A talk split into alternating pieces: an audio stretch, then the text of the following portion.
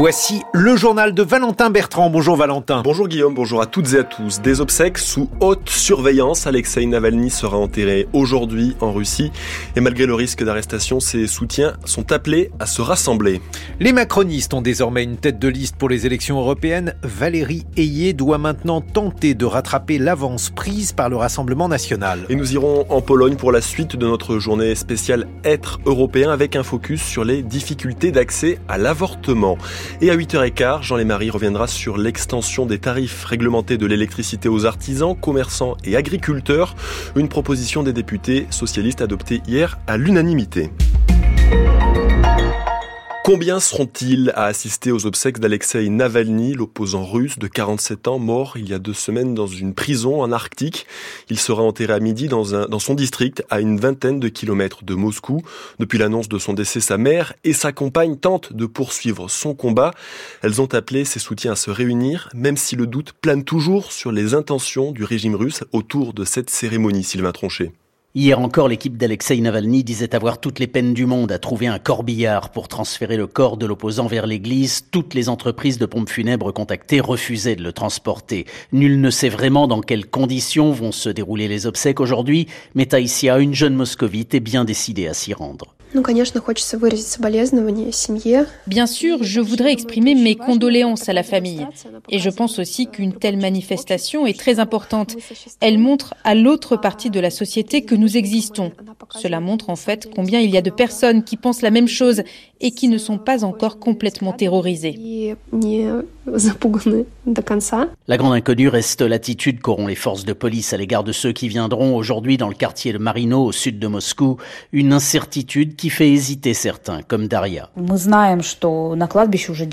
Nous savons que la police est déjà sur place. Qu'en tout état de cause, il peut y avoir des provocations et que des personnes seront arrêtées. J'ai encore des doutes et il est probable qu'à l'heure actuelle, je ne sois pas moralement prête à participer à une telle cérémonie.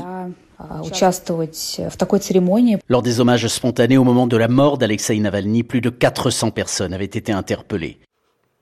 Et l'avocat d'Alexei Navalny en France dit à l'instant sur France Info s'attendre à des persécutions très sévères. Avant de décéder le 16 février dernier, Alexei Navalny a donc passé trois années dans une colonie au-delà du cercle polaire.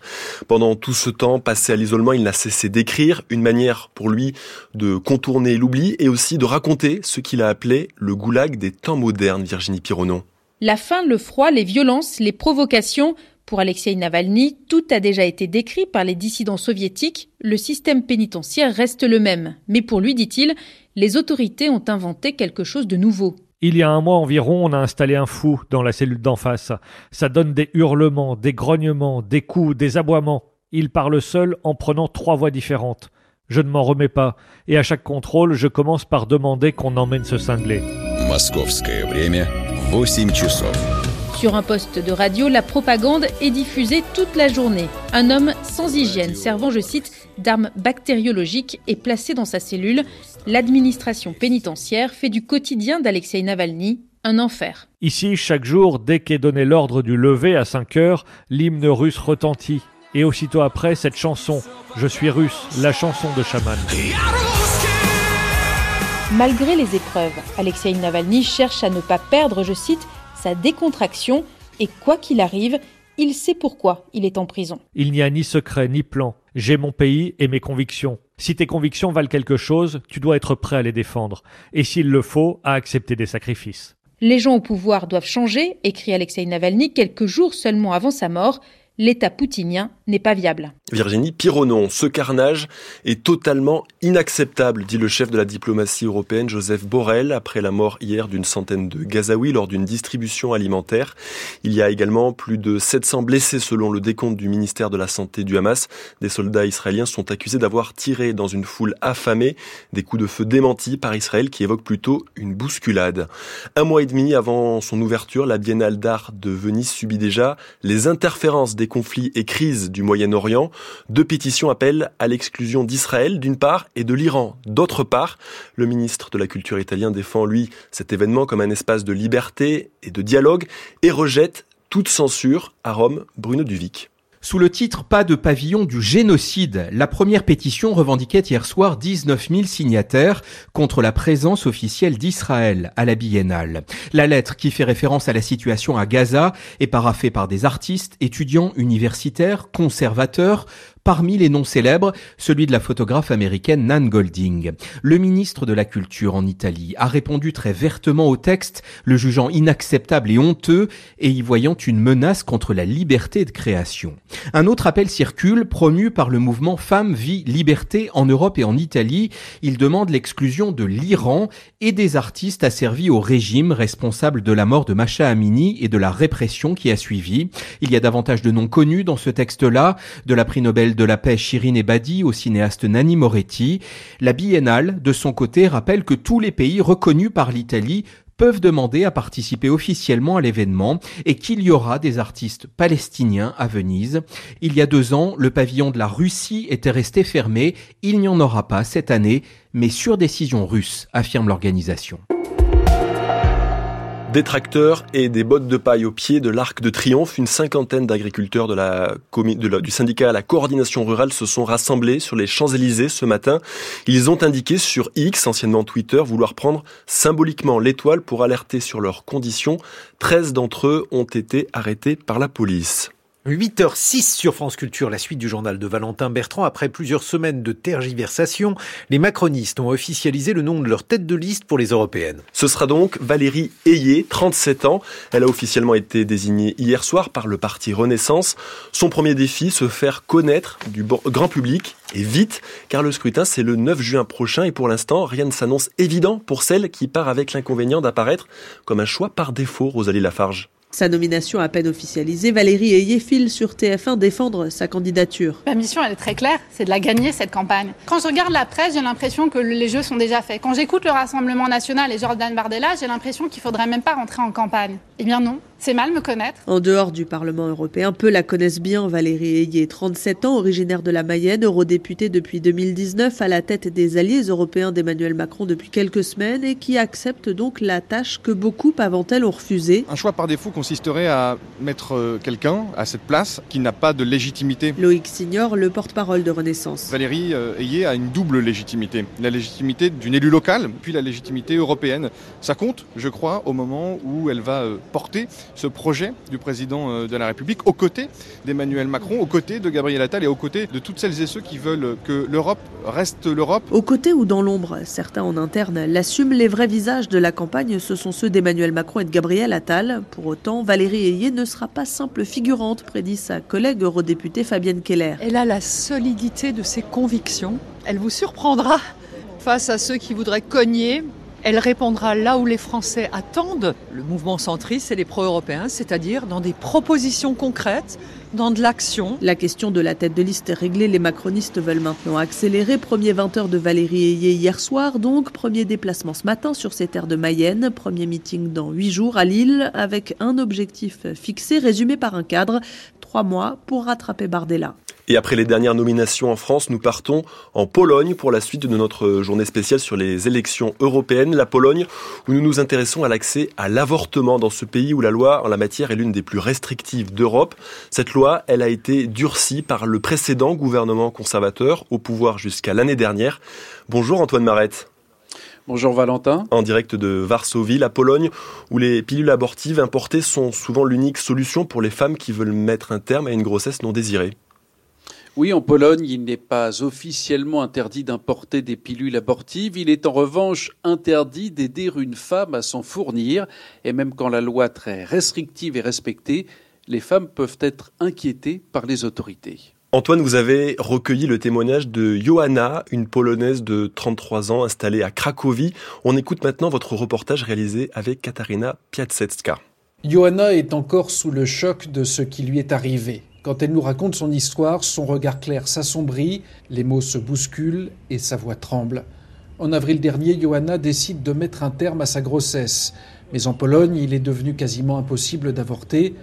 Elle se fait donc livrer des pilules abortives depuis les Pays-Bas. Quelques jours passent, Johanna tombe malade.